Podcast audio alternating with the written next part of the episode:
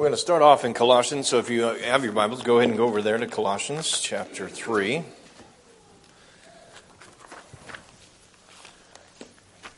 We've been talking about the fruit of the Spirit for many weeks, and now let's spend a couple lessons on looking at a bit about the new man, the new person that we are in Christ.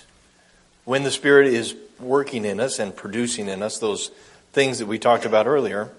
And I want to back up in that same chapter that uh, Jeff just read from. Go back up to verse 5 because Paul goes from the putting on in 12 through 17 and even further, I think, in, in some aspects there. But he also starts off with something we need to put off. And we've talked a little bit about that. Even Bill had a, had a, had a small class about that Sunday morning about things that we're putting off. So let's let Paul remind us about what we put off before we talk about what we put on. In verse 5, it says, Therefore consider the members of your earthly body as dead to immorality, impurity, passion, evil desire, and greed, which amounts to idolatry. For it is on account of these things that the wrath of God will come. And in them you also once walked, when you were living in them. But now you also put them all aside anger, wrath, malice, slander, and abusive speech from your mouth. Do not lie to one another, since you laid aside the old self with its evil practices, and have put on the new self, who is being renewed to a true knowledge according to the image of the one who created him. A renewal in which there is no distinction between Greek, Jew, circumcised and uncircumcised, barbarian, Scythian, slave, and freeman. But Christ is all and in all. I want to congratulate you guys for putting on clothes this morning. It's, it's really good that everybody put on clothes this morning. What's that? Yep, boom, done. Check that box. We got our clothes on. Good job. Do we have our spiritual clothes on too?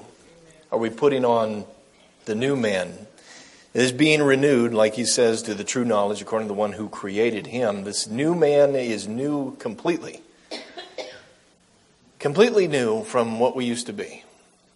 We've talked about that before, and I've even shared the, the struggle sometimes that I've had because sometimes you feel like you're still the old man because you get tempted by the same things that the old man was tempted by.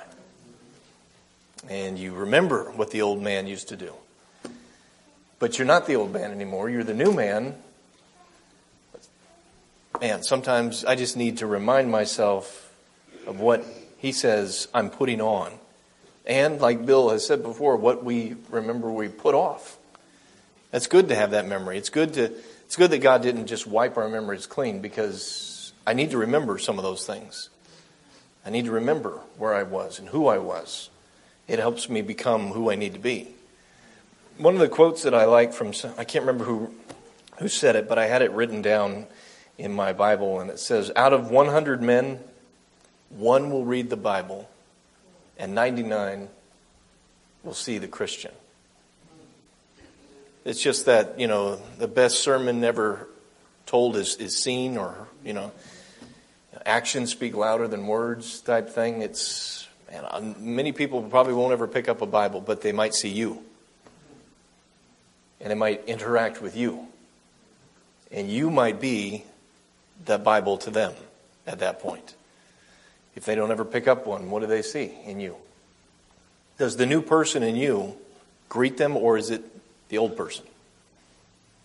That might depend on the day, right? Sometimes might depend on your attitude. Sometimes you you might have greeted them with the old person, but I need to stop greeting people with the old man. The new man needs to be greeting people. The new man needs to be meeting people. So when Paul says here in uh, 12 through 17, because you, you've been this, but remember you're not that anymore in, in 10 and 11, he says you've been renewed to a true knowledge here. And then he goes through 12 to 17. Some of this is going to be um, continued on to next week, but we're going to look primarily at 12, 13, 14, and 15 probably today somewhere in there if, if we get through all of that today. But this new man is, is where, where, does the, where does the power come for you and I to be this new man? From God, from Christ, right. It doesn't lie within you and me, right? Because if you and I could do it, well, then why would we need Jesus to begin with? And if I could do it, then I, I, could, I should just do it myself. But I can't do it myself. That's, that's the hard part of this is I can't do it myself. In fact, I want you to go over to a scripture you're probably familiar with, Isaiah, chapter 64, and look at what Isaiah says way back when about similar things that we're talking about now, about how am I good enough to save myself? No. Yes? You're right. No. And Isaiah 64 6, my translation reads this way For all of us have become like one who is unclean, and all our righteous deeds are like a filthy garment. And all of us wither like a leaf, all our iniquities, like the wind, take us away. What's interesting there is that what is, what, uh, according to my translation, maybe you have a different one if, if, if it reads differently, but Mine says, All righteous deeds are like a filthy garment. What, what is the filthy garment in this case? Yeah, our righteous deeds here. It, it's not. He's not in that in that context right there. I am unclean. I, I'm doing. I'm not. I'm not living a life that I should be living. But my righteous deeds are like a filthy garment. I can't. I yeah. My best is not good enough to get me to where I need to be. My righteous deeds are like a filthy garment. God is the only one that can make me righteous. I can't make myself righteous. In fact, in that same book, a couple chapters earlier, look at 61, verse 10.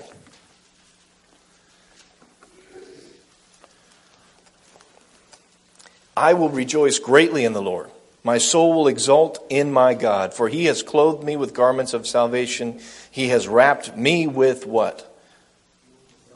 robe of righteousness.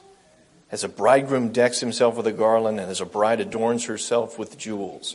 He's wrapped me with that robe of righteousness.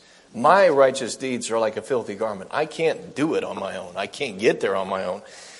I can't be this new man that Paul says in 12 through 17. This is, this is who you are in Christ. I can't be this on my own. So when we're looking to this new man, again, I want to look to Jesus and I want to look at some of these these things that Paul says in 12 through 17. I want to see Jesus in these things, and then maybe you can tell me if you see yourself doing these things. Look to Jesus, what we put off and what we put on here, the compassion one. In verse 12, and so as those of you who have been chosen of God, holy beloved, put on a heart of compassion.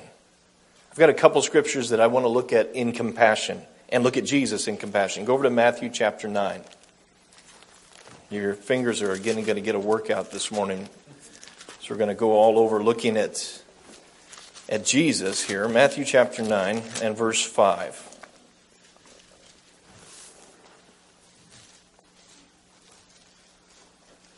First off, I guess we, we, I shouldn't really just stop at verse 5. I, I'm, I'm, I'm conflicted because I want to read more each time, but but we don't have the time to read everything that I'd like to read at the same time. So,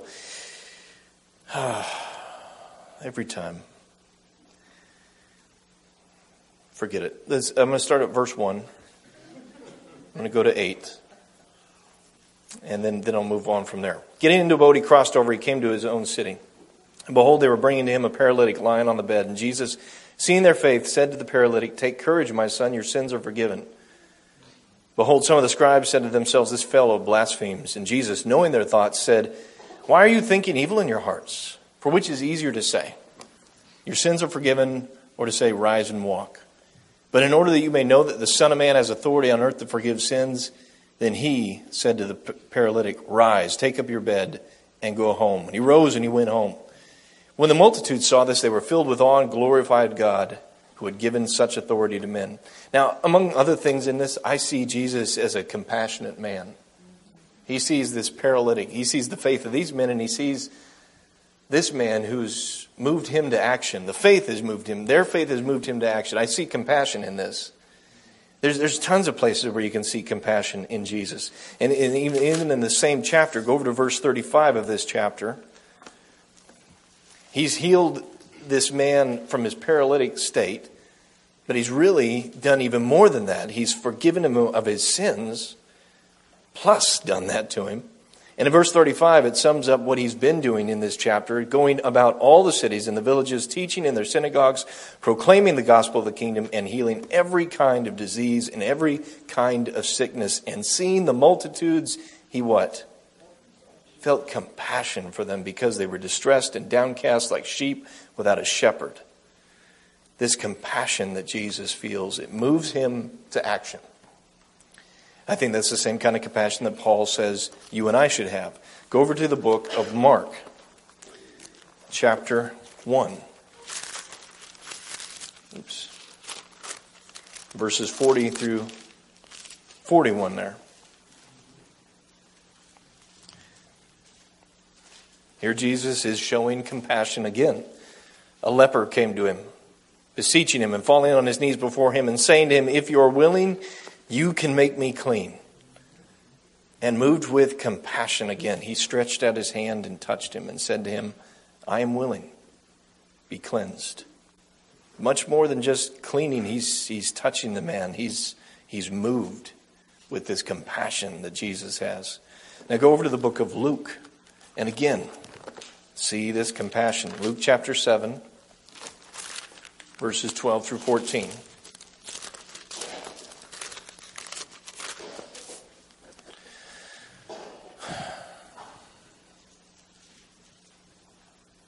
He's going to the city called Nain, and you know the, the story here probably too. The young man here. And as he approached the gate, a dead man was being carried out, the only son of his mother, and she was a widow. Sizable crowd from the city followed her. And when the Lord saw her, what does it say in your translation? He felt compassion for her and said, Do not weep. Again, moving him to action, this compassion that he feels for his creation that ultimately rejects him and says, We don't want you. But that's the compassion that, that Paul is saying put on a heart of compassion. I see the compassion in Jesus. I see him being moved to action over and over again. Where do you see that in your life? Does anybody see compassion in your life? Do you, have you been moved to action this week, the week before? We were listening to the radio on the way here, and, and one of the stories on the radio was a guy who left his wallet. I think it was in the car, something at the store, grocery store, and he ran out to get the wallet. By the time he got back in, somebody had paid his bill, which was about $120, I think, if I remember right. And he didn't know who it was, but they paid his, paid his bill. Somebody was moved to action and had compassion on that man who he had the money and I mean, would, would you have done that? I don't know. $120 is quite a bit of money. if, if you owe $5, maybe I'll, maybe I'll slip you a 5 I'll pass you a couple of pennies maybe. But 120 that's a serious commitment right there. Uh, he doesn't know who did it. They didn't, they didn't tell him who did it. They probably didn't want him to know who did it. It was a compassionate act. That, that's the heart of compassion here that Paul says this is the kind of heart you put on a heart of compassion that's moved to action when you see there's something that needs to be done, somebody that needs to be fed, somebody that needs to be touched, somebody that needs to be prayed with, somebody, something that needs to be done. That, that compassion moves you to action. Because if it moved Jesus to action, it should move us to action. Again, that's that, that outpouring of what God has put in us. If God has put in us a heart of compassion, then what comes out? Our heart of compassion. That's what comes out. So the next one, Paul says you, you've been, you put on a heart of compassion and then you put on kindness. Who likes kindness? Anybody like kindness? I like kindness. Who's not kind all the time? I'm not kind all the time. Kindness is something you, you may have to work at. But Paul is saying you got to put on kindness here. Jesus was kind, wasn't he? And, and Jesus was often kind to the very people that everybody else was not kind to, over and over again. In fact, go to Luke chapter 19 and look at one person that Jesus was kind to that everybody else, most people, weren't kind to. Luke 19.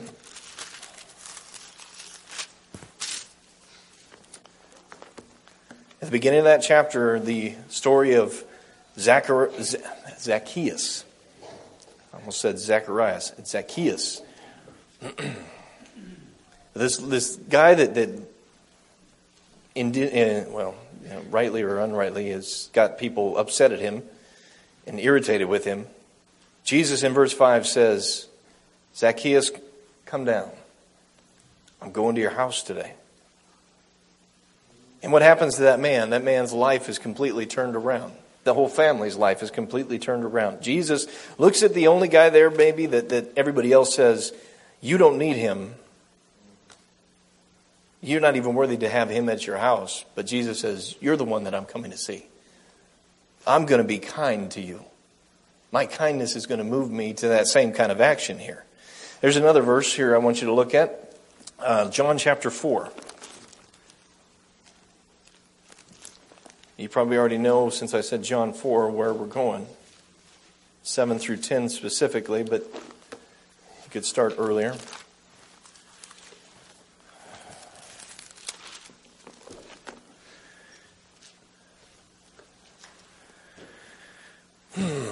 There came a woman of Samaria to draw water. Jesus said to her, What? Give me a drink. Give me a drink. So many years of hostility between Samaritans and Jews, meeting on the battlefield here. Cultural and, and men women differences here, especially in that time. All of this stuff coming to a head. In verse 8, for his disciples had gone away into the city to buy food. The Samaritan woman therefore said to him, how is it that you, being a Jew, ask me for a drink since I am a Samaritan woman? For Jews had no dealings with Samaritans. Jesus answered and said to her, If you knew the gift of God and who it was, who it is who says to you, Give me a drink, you'd have asked him, and he would have given you living water. This kind Jesus who's not repaying this um, sort of, What are you asking me for? We don't even talk to each other. You probably shouldn't be sitting here talking to me. You probably should have moved away by now given me space culturally here. We're, we're, we're breaking all sorts of boundaries here. But Jesus is this kindness of him. He's saying, I'm going to overlook your insult here. I know, I know Jews don't have any dealings with Samaritans and vice versa. I know that. But, but let me show you what kindness looks like. Let me show you some kindness when you don't get maybe so much kindness. That's the kind of kindness that Paul is saying here. Put on this kindness. Have we have you, have I, shown kindness like that to people this week, last week? Can you think of something in your life where you were kind to, to a person that maybe nobody else is kind to? Nobody else wants to be kind to. Maybe they don't even deserve, quote unquote, deserve to be, have someone be kind to them. Where are you in the kindness department here? On the new man. The second, or the second thing, the third thing over there in Colossians chapter 3. Put on a heart of compassion and kindness, then gentleness, meekness. Gentleness, meekness. And again, we, have covered that with the fruit of the Spirit. Meekness is not weakness, right? It's strength under power. It's, it's that strength. I, I have the strength to do this, but I'm not going to do it. It's that reserved power. I want you to look at one example with me over there in 1 Peter of this Peter calling back to remember Jesus as he's writing the letter here. He reminds the people of what I'm trying to remind us of this morning Jesus. Because where else are you going to point when you're trying to figure out how to live a life for Christ? You point to Him. Verse 23 specifically, after he's told them in 21, You've been called for this purpose. Christ has suffered, and you get to follow in his footsteps. And he didn't deserve to suffer, just like Frank said at the table this morning in 22. He committed no sin, no deceit was found in his mouth. In 23, and while being reviled, he did not revile in return. While suffering, he uttered no threats, but kept entrusting himself to him who judges rightly. That gentleness and that meekness, he points back to that gentleness and meekness in Jesus. But I also think, when I think of Peter, I don't necessarily think of a gentle and meek man as Peter either. I think that he's that, that permanent foot and mouth disease guy that, that says things before he thinks and is getting rebuked by Jesus. But this is also a man who now sees things differently and lives differently.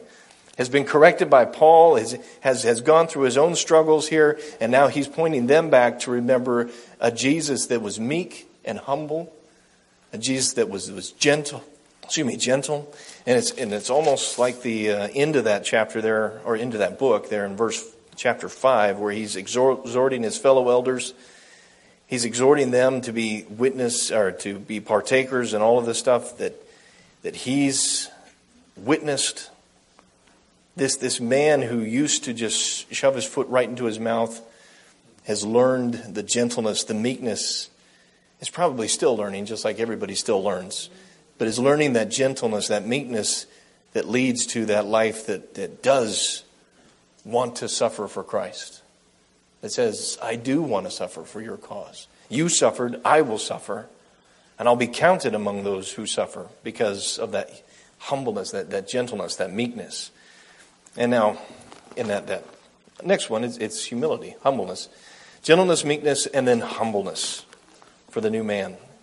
Isaiah 53 will be a verse here for that. 53 2 specifically, if you're writing that down. This one is, of course, always a, a much read one about Jesus because it's it does describe his humility. For he grew up before him like a tender shoot, like a root of parched ground, out of parched ground. He has no stately form or majesty that we should look upon him, no appearance, nor appearance that we should be attracted to him. I'm going to go into verse 3 as well. He was despised and forsaken of men, a man of sorrows and acquainted with grief. And like one from whom men hide their face, he was despised, and we did not esteem him. The humble Jesus that comes to the earth and is despised by his very creation is that humble Jesus that Paul describes in Philippians chapter 2 as the man that we should again emulate about, emulate ourselves on to, to have the mind of him, to be in fellowship with each other to ha- and have the mind of him. In verse 5, have the attitude in yourselves which was also in Christ Jesus. And it reminds us in two verses there he existed in the form of God, did not regard equality with God a thing to be grasped, emptied himself, taking the form of a bondservant, being made in the likeness of men, and being found in the appearance as a man, he humbled himself by becoming obedient to the point of death, even death on a cross. He humbles himself. Jesus Christ himself humbled himself. So Paul is saying that this new man is going to humble himself. And when I think of how, how do I humble myself? Well, then I need to look back to Jesus. How did he humble himself? How did he humble himself to a creation that didn't even want him? He came to his own, and his own didn't accept him, insulted him, killed him. But he was humble enough to do what God asked him to do, humble enough to do that, to go to death on a cross. The new man is also to be that humble. The next thing is to bear with one another. From humility comes bearing with one another and the forgiveness that we extend to each other. Anybody got a problem with forgiveness here? No? Sometimes. sometimes kind of for me sometimes and it shouldn't be this way I'm sure, but it's kind of like that bill at the at the that the guy got paid there $120, you know. Sometimes that forgiveness when it's really big, it's harder for me to forgive. If it's really small, okay. Eh, don't worry about it. But when it gets really big and you hurt me really bad, then that bill gets bigger and it's harder to forgive. Maybe it shouldn't be that way. But as a human being, I struggle with forgiveness sometimes. But the new man is going to bear with one another. It's going to forgive each other. That forgiveness that Jesus extended to me has got to turn around and extend to you. And Ephesians chapter 4, I know I brought this one up before. Verse 32 is always one that I think of when I think of forgiving, and I think of how I need to forgive others because it reminds me how I've been forgiven. As he says there at the end of that chapter, and be kind to one another, tenderhearted, forgiving each other, just as God in Christ also has forgiven you. So I get to forgive you just like God in Christ forgave me, which is not always easy. But again, I, I, get to point back to Jesus, right? The man on the cross who's forgiving me for everything that I've done. How dare I not turn around and extend that same forgiveness to you, no matter what you've done? I read a quote about a Pharisee. A Pharisee is very hard on him on others and very easy on himself. I've been a Pharisee in my life before. I can see your faults pretty darn well. I cannot see my faults as well sometimes. But uh, that's not the new man. The new man is not a Pharisee who is hard on others and easy on himself. The new, new man is a man that is examining himself and seeing, do I forgive you like God forgave me? Do I bear with you like God bears with me? Because God bears with me through a lot. And I need to bear with you the same amount. All of these things, all of these things I think that Paul is saying here about the new person.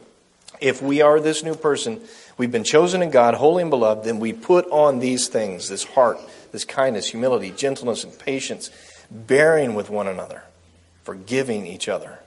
Whoever has a complaint against anyone, just as the Lord forgave you, so also should you. These are all qualities of Jesus. Paul doesn't ask us, and Jesus doesn't ask us to do anything that he's not doing, which is pretty cool. If Jesus is going to say, hey, do this, then I'll bet you we can go back and see where Jesus did that. Because Jesus is going to say, if you're going to be like me, then I'm going to have to tell you, I'm going to show you how to do it. Here's how you do it. Here's how you put on kindness. Here's how you put on compassion. Here's how you do these things. You allow the Spirit to work in you and produce these things through you. You see me in action, and that's a natural outflow pouring of, of what you see in me and what God has put in you. It flows out through us. All these qualities here being produced in us. But sometimes I've asked the question, how do I do all these things? And, and I, I wrote down this little thing. I said, I could ask this question, I could ask God to help me. That seems like a good question. Help me do these things. God, I want to be more compassionate. Help me be more compassionate. That seems like a good question, but I don't think that gets to the heart of it. I could ask, I want to help you, God. I want to help you do these things in the world. I want to help you spread your message. That again kind of gets to the heart of the matter, I think. But the real question I should be asking God in these in this capacity, and when I'm saying, how do I become this new man?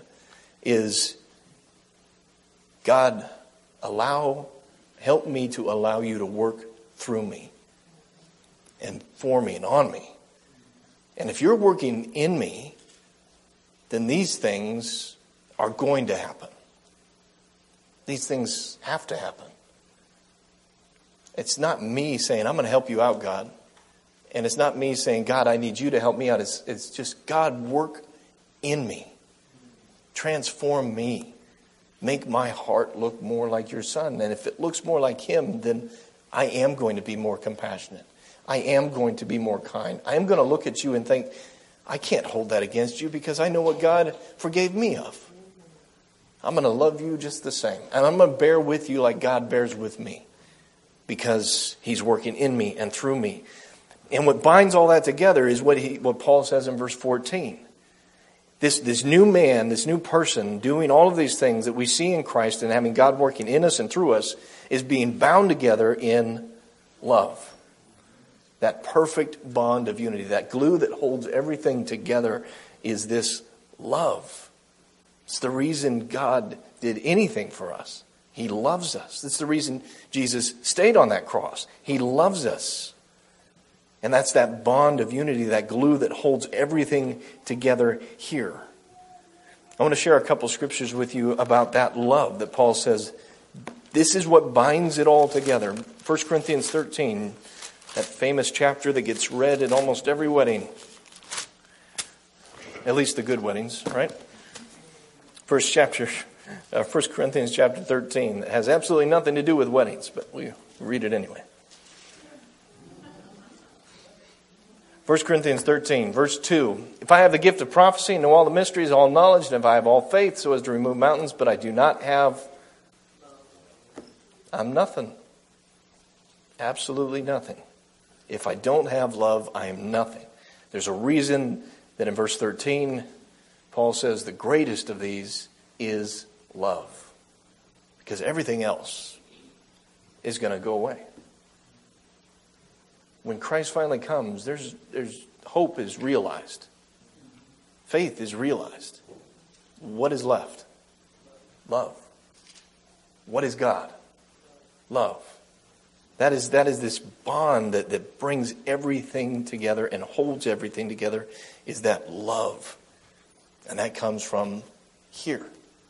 That love that we've talked about before. It's not that intellectual, I know who God is. It's this love that has that, that sort of mushy side that can, can make you uncomfortable sometimes. This, this love. It's sometimes hard to define, this love. Verse 13, or chapter 13 of Romans. Look at that. Look at Paul again saying something about love and what we owe each other.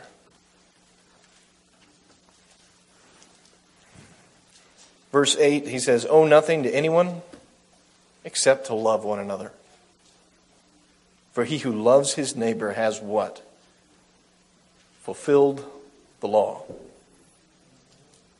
This love that he's talking about here is the active pursuit of, of good for somebody else. It is actively looking for the good of other people. This agape love that puts other people first constantly is that love that he is calling for here. That it, I think he's saying this is that love that bonds all things together in chapter 3 of Colossians. This is what holds that new person together, that love. Without that love, I'm not going to be that kind man. Without that love, I'm not going to be compassionate. I'm not going to forgive you without love.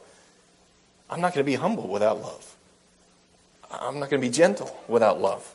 It's all wrapped up in that package. So, how do we put those things on then? We get up in the morning, we put our clothes on. How do we put these things on that Paul says in Colossians 3? You're putting on these things. And I, I think it's a constant renewal, so it's not a one time put on. You're, you're putting on. This is a constant thing that God is working in us and through us with that is, that is happening over and over and over again every day. How do we put that on? A couple of things that I want to say about putting this on here is in these next verses, verse 15 and 16. Again, this is not a, a list of how to do things. This is, this is more the, the outflow of what happens when you have Christ in you. It's that same process, I think, that is, is in is it 1 Corinthians, where Paul is saying, I didn't come to baptize. But what happens when somebody understands the gospel? They're baptized. He's, he's coming to preach the word of Christ, period. He's coming to talk about Jesus, period. The natural outflow of that conversation, if you get it, and if God gets you, is immersion. But Paul says, I didn't come to baptize, I came to preach. But that baptism, that's a natural outflow of this conversation. And this here, this man, this person, this new man, the natural outflow is going to be these things. And here in verses 16 and 7, 15, 16, and 17 is sort of how Paul says this is how the natural outflow happens. Because you've been called, because God has chosen you, and you have accepted his call, and you are one with him now, these things are happening. Verse 15 Let the peace of Christ rule in your hearts, to which indeed you were called in one body, and be thankful. You might have to just park there for, for a minute or two because there's a lot of things in verse 15. Let the peace of Christ rule. I know I've, I've told you about that, that word there, the arbiter. Let it, be, let it act as an arbiter in your hearts here. That arbiter that, that decides everything. It is, and it, it, not only does it decide everything, but it is an authority.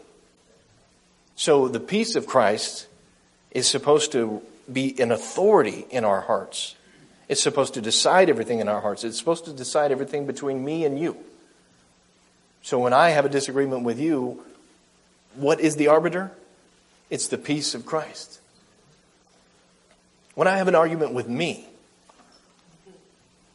and there's a battle between me and me, between the flesh and the spirit, what is the arbiter? It's the peace of Christ. That's the arbiter. That's the authority that I need to appeal to to help put on that compassion, that kindness, that humility, that patience.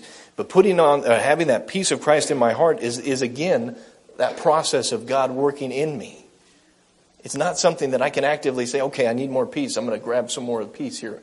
It's, it's opening myself up more and more to Him and letting Him work in me more and more and be more active in my life. And that peace comes as I open up my heart and my mind and my body, my soul, everything about me to Him. It settles all disputes. And when I was thinking about this, I was thinking about the times that I stood at my son's soccer games and got so irritated with the refs because they didn't see what I saw. They didn't see that snot nosed little punk knock my kid around. They didn't call the foul that I saw. And if every single parent on that field, I'm sure they felt a little like me if they're if they have any you know feeling at all, because your kid's out there playing. Your kid needs to be treated right, and that other kid needs to be smacked around a little. So if every parent out there had the the arbitration, it would be a messed up game. Because I'd be calling fouls all over the place, and my team would be amazing and win by tons of scores. But there needs to be a ref out there. Even though I didn't like the ref, there needs to be somebody out there saying, nope, no, this is it, or this is it. Even though they're blind, they need to be out there. And that's that, that, that arbiter in my life needs to be Christ because if it's me, I'm going to be calling all sorts of things. And you're going to be calling all sorts of things, and we're going to be all over the place. But our arbiter has to be Jesus Christ himself. He's the one that says, no, that's a foul. No, that's not a score. No, you can't push him down. That, he has to be in my heart acting as this arbiter for me to be a man who is putting on this kindness and compassion, humility, gentleness, all of this stuff that is bearing with you. If he's not doing that, then I'm calling the game and I'm going to mess it up. Mess it up. In fact, I've already messed it up. That's why I need him to call the game. I need a ref. And Jesus had that kind of peace, I think. Um, I want you to go over to John chapter 14 and look at the peace that he says is going to be with them. Here he's getting them ready to, he's getting them ready, kind of preparing them for when he's going away. John chapter 14, 27 specifically. But he introduces the helper, the Holy Spirit, there in verse 26. He's saying he's going to help you guys out when I'm gone. And 27, he says, Peace I leave with you, my peace I give to you. Not as the world gives, do I give you. Let not your heart be troubled, troubled nor let it be fearful. That, that peace that Jesus gives. And, and, in, and in this case, he's saying, My peace I'm giving you. And when I think of his peace, I'm thinking the ultimate peace that he's given is that He's bridged that gap between man and God. I can give you this peace. You can't get it yourself, but I can give it to you. And I'm going to give it to you. Not only that, I'm going to give you my spirit. He's going to be with you. And we carry His spirit in us. That peace of Christ ruling in our hearts, that peace that He says, I'm going to give to you here. If you go over to Philippians,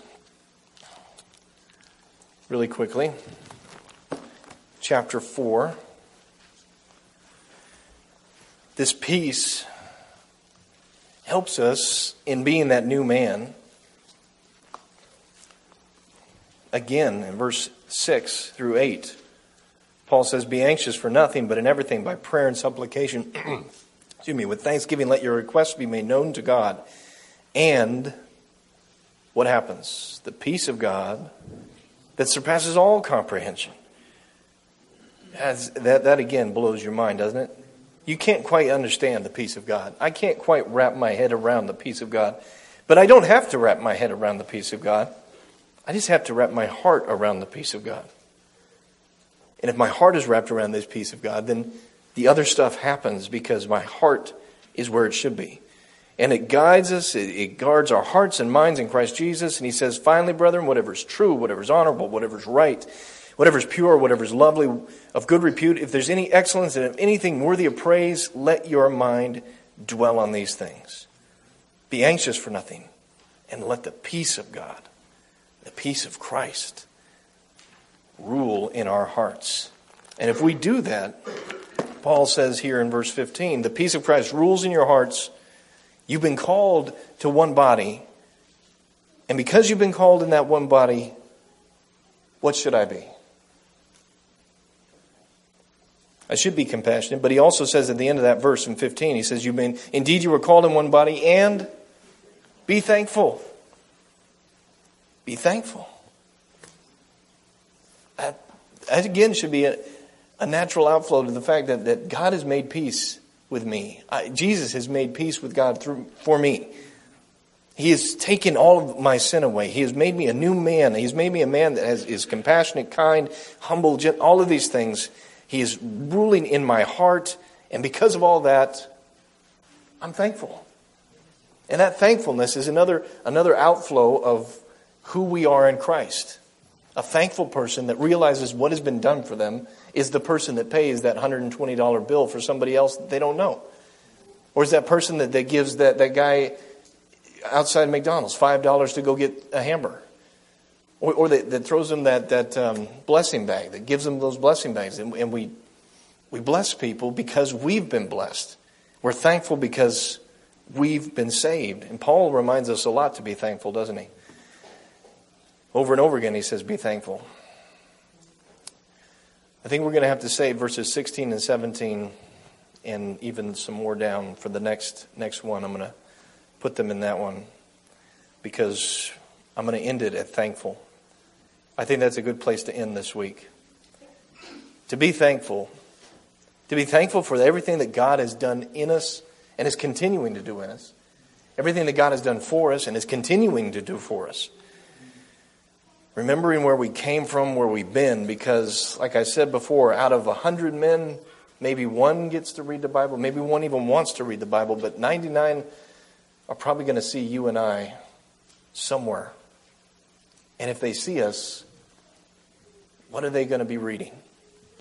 Are they going to be reading this new person that has the Spirit working in them, producing this fruit, and having this heart of compassion, this kindness, this humility, this gentleness, patience, a person that bears with one another and forgives each other. That's the kind of person that we need to be. And that's the kind of person we are as we are putting on this new man and we're letting God work in us and through us. Just open yourselves up to Him more this week. Instead of saying, I want to help you out, God, just say, God, work through me. Use me. Use me this week to be kind. Use me this week to be gentle, whatever it is. Use me this week to show the world this new man, this new woman that you produce by your Spirit and by your Son and through His blood. Do that this week. Look at that new man this week as we stand and as we sing.